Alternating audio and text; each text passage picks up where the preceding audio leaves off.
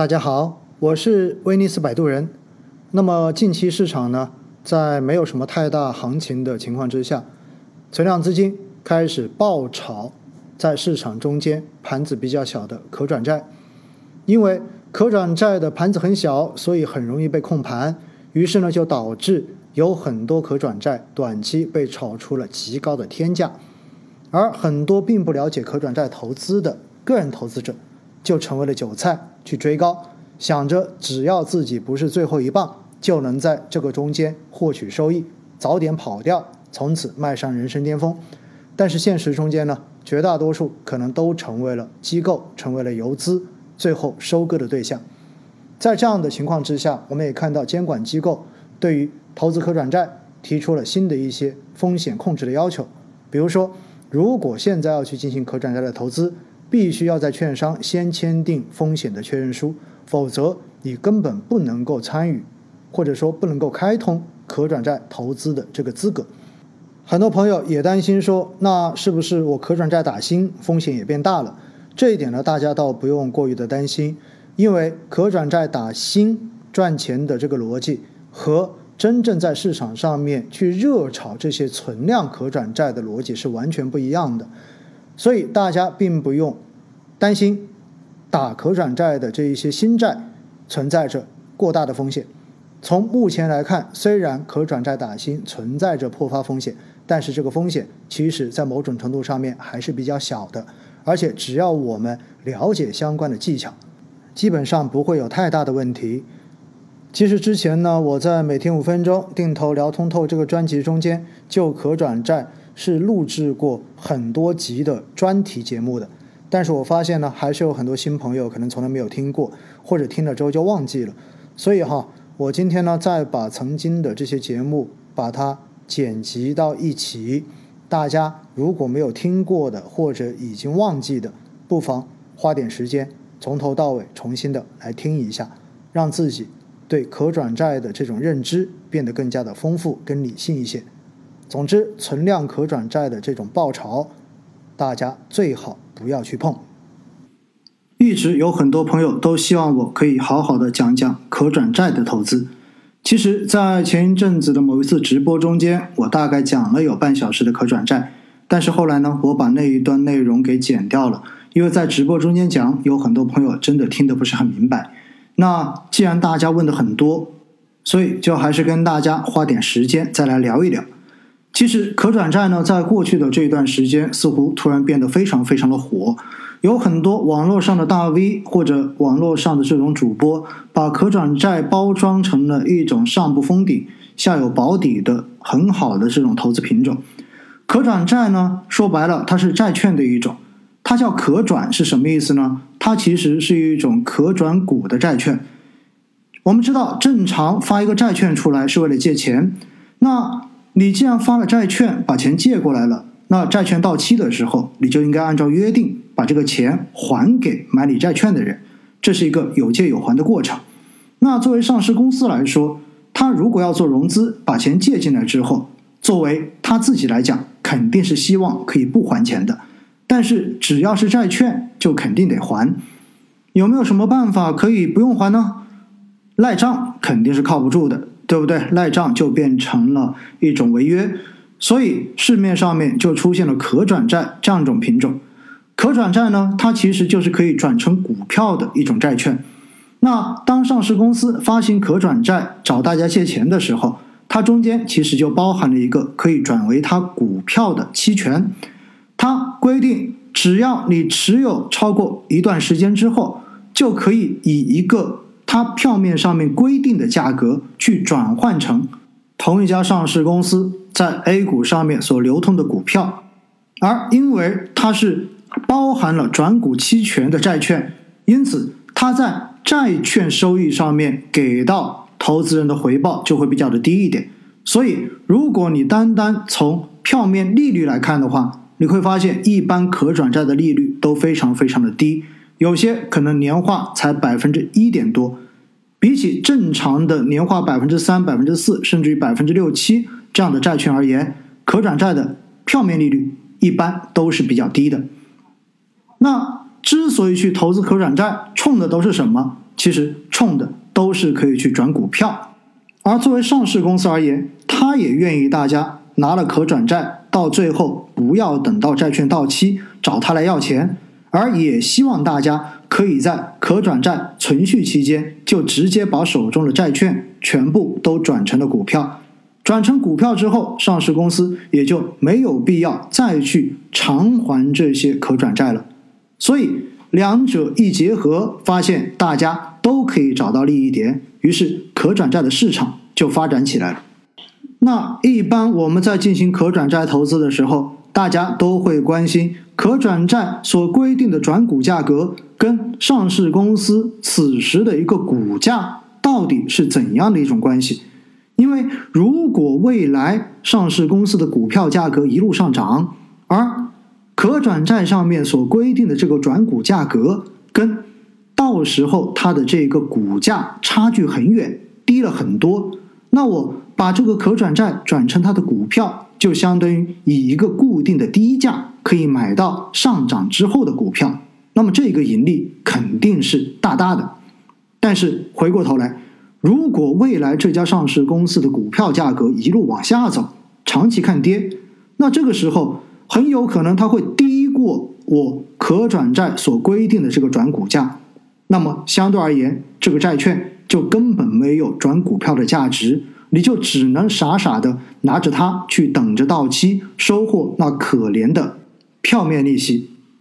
从理论上面来讲，确实，如果这家上市公司的股票价格一路往上涨，涨得没有天花板的话，那么你手中所持有的它所发行的可转债，正常价格也会一路往上狂飙。所以，这就是很多大 V 所说的“上不封顶”，而再差，至少你还能够拿到这个债券的票面利息，这就是平时大家所说的“下有保底”。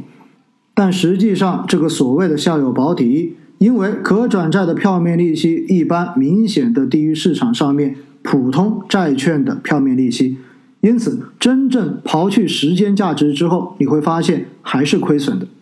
而且，是不是真的股价一路往上涨，我们手中所持有的这个可转债真的也能涨到天上去呢？我告诉大家，其实也不会。为什么？因为只要当你的这一个股价涨到超过一定比例之后，就会触发可转债的强赎条款。强赎条款一旦出来之后，就意味着如果你不在指定的时间之内进行转股，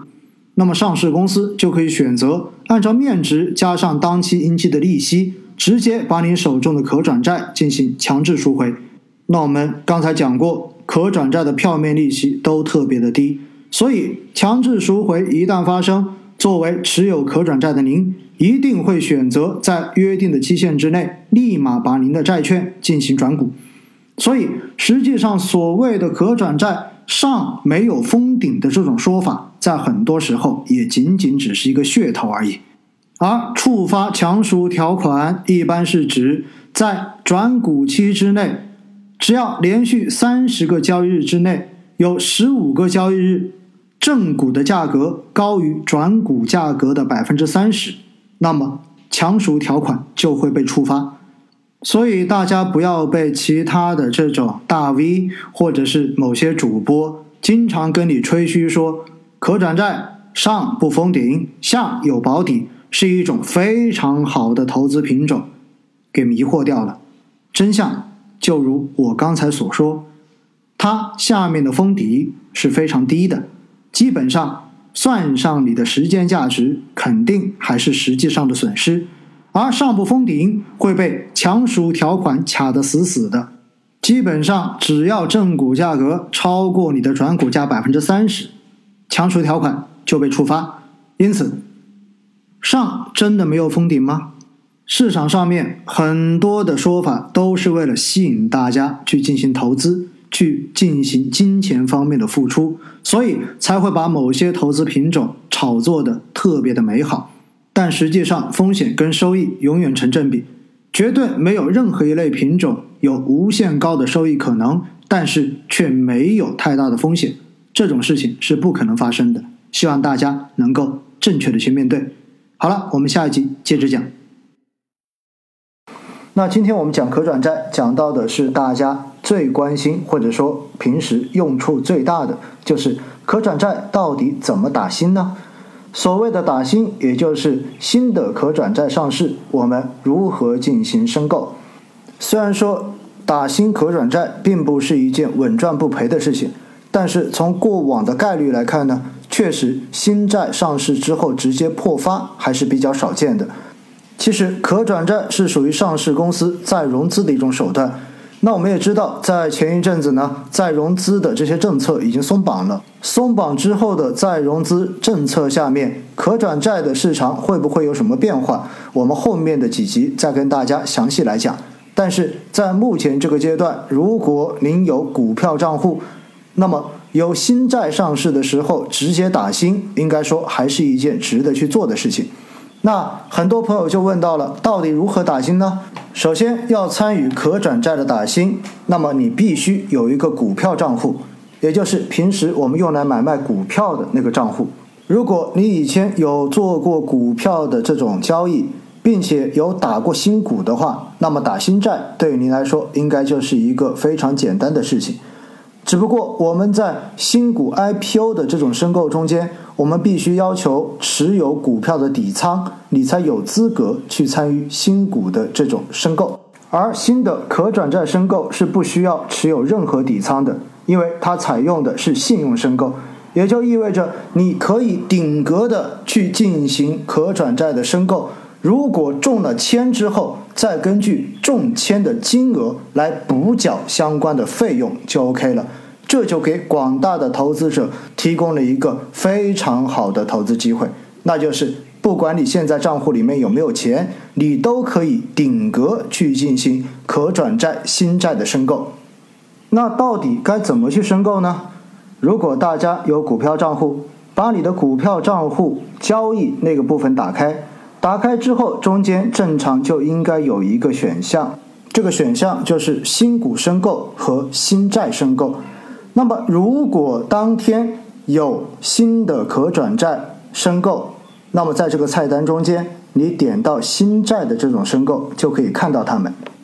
这个时候，你选中一个新债点进去，你就会发现它的界面上面会有这个债券的名称，然后有它的代码。下面有它的申购价格，申购价格都是一百块钱一张，而最大申购的数量为一万张，也就意味着你如果顶格申购，就是申购一万张，而一万张如果全部都中签，就意味着你应该要付出一百元乘以一万等于一百万元，才可以全额的进行认缴。大家听到这里，可能就会觉得很紧张了。天哪，万一全中了，我上哪去找这一百万呢？我告诉大家，不用这么操心。现在打新债的人特别的多，所以中签的这一个概率是蛮低的。而且就算中了，一般你运气好的话，也就中个二十张或者三十张。大部分时候，您真的中签，也就中个十张而已。而一百块钱一张，也就意味着，如果您中了十张，只要缴一千块钱就 OK 了；中了二十张就缴两千块钱，中了三十张就缴三千块钱。所以，我们做可转债打新的时候，在进行新债申购的时候，是可以顶格进行申购的。而等到看到它的一个中签结果之后，再根据自己中的这一个数量。补缴相关的金额到你的这个证券账户中间就 OK 了。那很多朋友可能就会问了，那我打新债到底能够赚多少钱呢？说实话哈，从二零一九年下半年以来，随着股市跟转债市场的这一种活跃，所以不少主板的新券上市之后，应该说涨得都相当的不错。一般的可转债上市没有意外的话。从一百块钱，大概在上市的首日能够涨到一百一十块钱到一百四十块钱之间，也就意味着上市的首日，也许从你的这一个资金的盈利状况来讲的话，就可以达到百分之十到百分之四十之间的收益。是不是大家听到这个收益率之后会觉得特别的激动？天哪，这么高，比做基金定投高多了，比做股票也高多了。确实，如果从收益率来看，真的是相当不错。但是大家不要忘记了，因为打新债中签率非常非常的低，所以每次你基本上运气好就能中个一千，也就是可以买十张，可以买一千块钱，一千块钱收益率百分之十到百分之四十，也就意味着可以赚一百块钱到四百块钱，而运气不好的时候还一千都中不到，所以打新债。一般来讲，都是一个当游戏可以去进行重复玩的事情，而不能把它当成一个主要的投资手段。这个时候，有朋友又会想了：那如果这样，我能不能多搞几个账户去重复的打这支新债，提高我的中签率呢？我告诉大家，制度方面也限制了这种事情的发生。按照现在的规定。投资者参与网上公开发行可转债的申购，只能使用一个证券账户。同一个投资者使用多个证券账户参与同一可转债申购的，以及投资者使用同一证券账户多次参与同一只可转债申购的，以该投资者的第一笔申购为有效申购，其余的申购均为无效申购。所以，大家想在不同的证券公司开不同的账户来进行可转债的重复打新是做不到的，系统只会认你的第一笔，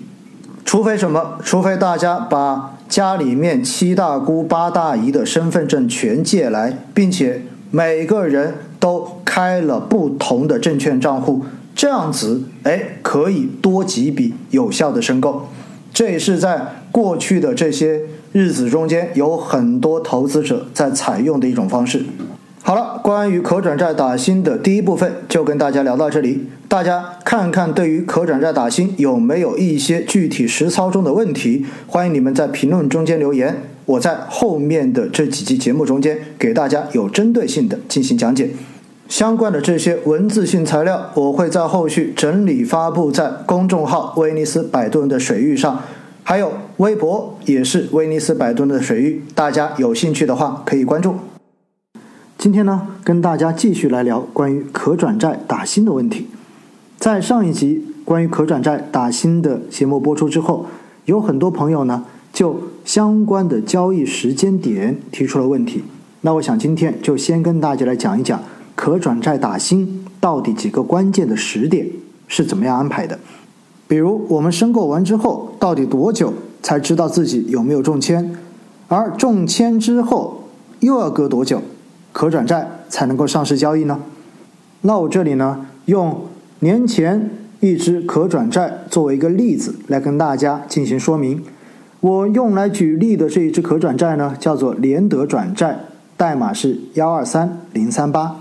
那么这只可转债呢，是在二零一九年。十二月二十五号进行申购的，它的正股名称叫做联德装备，那么股票的代码是三零零五四五。那么就如同我们上一集所介绍的那样，如果我们要进行这一只可转债的申购，就要在二零一九年十二月二十五号交易时段，在股票交易行情软件上面去提出申购的申请。那么转债最小申购的单位是一手，也就是十张；最大申购是一万张。那当我们提出申购的申请之后，你就会发现，在二零一九年十二月二十六日，就是这只可转债的配号日，也就是我们申购的第二天是可转债的配号日。因为申购可转债的人比较多，所以他需要给每个申请人配一个号码。然后再通过摇号的方式来看到底哪些申请能够中到签，那我们中签与否的这个结果将会在 T 加二日进行公布。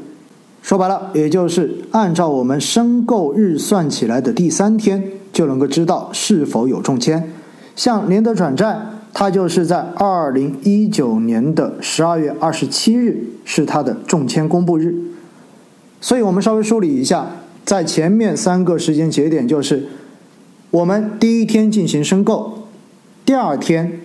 这个转债就会进行配号、进行摇号，而在第三天，我们就会知道自己是否有中签。如果有中签，OK 了，这个时候保证您的这个账户里面一定要有足额的现金。我们前面有介绍过，按照现在的这一个中签率，大概率也就中一千，运气好的话，可能能够中到两千或三千。所以在准备现金这一块，大家应该都不会有什么太多的压力。说到这里，就特别要提醒大家一点：如果您的可转债中到签了，一定记得要足额缴款，因为按照现在的规定，如果投资者连续十二个月内累计出现了三次中签，但未足额缴款的情形，那么自结算参与人最近一次申报弃购的次日起六个月内，不得参与网上新股可转债及可交换债的申购。这里特别要提醒大家，因为这一个放弃认购的次数是把新股可转债、可交换债的次数合并进行计算的。所以中签之后一定要确保足额的缴款。在目前打新打中了就像中奖一样的这种环境，我想应该不会有什么人主动去放弃缴款吧。如果是不小心出现了这样的情况，那么大家就要特别留意了，绝对不要超过三次。好了，申购日我们清楚了，申购日的第二天就会是配号跟摇号日，我们也清楚了。第三天就会公布中签的结果，如果中了，OK，保证账户里面有足额的现金缴款就 OK 了。那么整个申购的过程就完成了。接下来我们要等的就是可转债什么时候上市，上市之后我们才能进行买卖交易。像我用来举例的这一只联德转债，它二零一九年十二月二十五日申购。上市日期是二零二零年的一月二十二日，也就意味着中间大概隔了接近一个月的时间。那么现在市场上面大多数的可转债都会是在三周到四周左右的时间上市进行交易，所以大家基本上打完新债之后中签，等待一个月左右的时间，你所中到的可转债。就已经可以上市进行交易了。好了，关于什么时候上市可以交易的问题解决之后，我相信很多人接下来就要问另外一个问题，那就是我的可转债上市之后，到底什么时候把它卖掉呢？如果您是一个对可转债并不太了解的投资者，如果您只是一个小白，想无脑打新赚点小小的稳定的收益，那么我给你的建议。基本上可以考虑在可转债上市的首日就直接把手中的可转债给卖出。一般来说，首日上市的可转债，正常情况之下都能够从一百块钱的面值上涨到一百一十到一百四十之间，也就意味着我们能够在可转债上市的首日就赚到百分之十到百分之四十之间的收益。当然，这只是一个概率比较大的结果。如果我们所申购的那只可转债确实它的上市公司本身质地有问题，亦或上市的那段时间赶上了市场的暴跌，那么有可能上市的首日可转债是会跌破发行价，也就是我们俗称的破发。所以，到底如何来处理这些复杂的情况呢？我们在后面慢慢的跟大家来介绍关于可转债的一些重要的基本条款。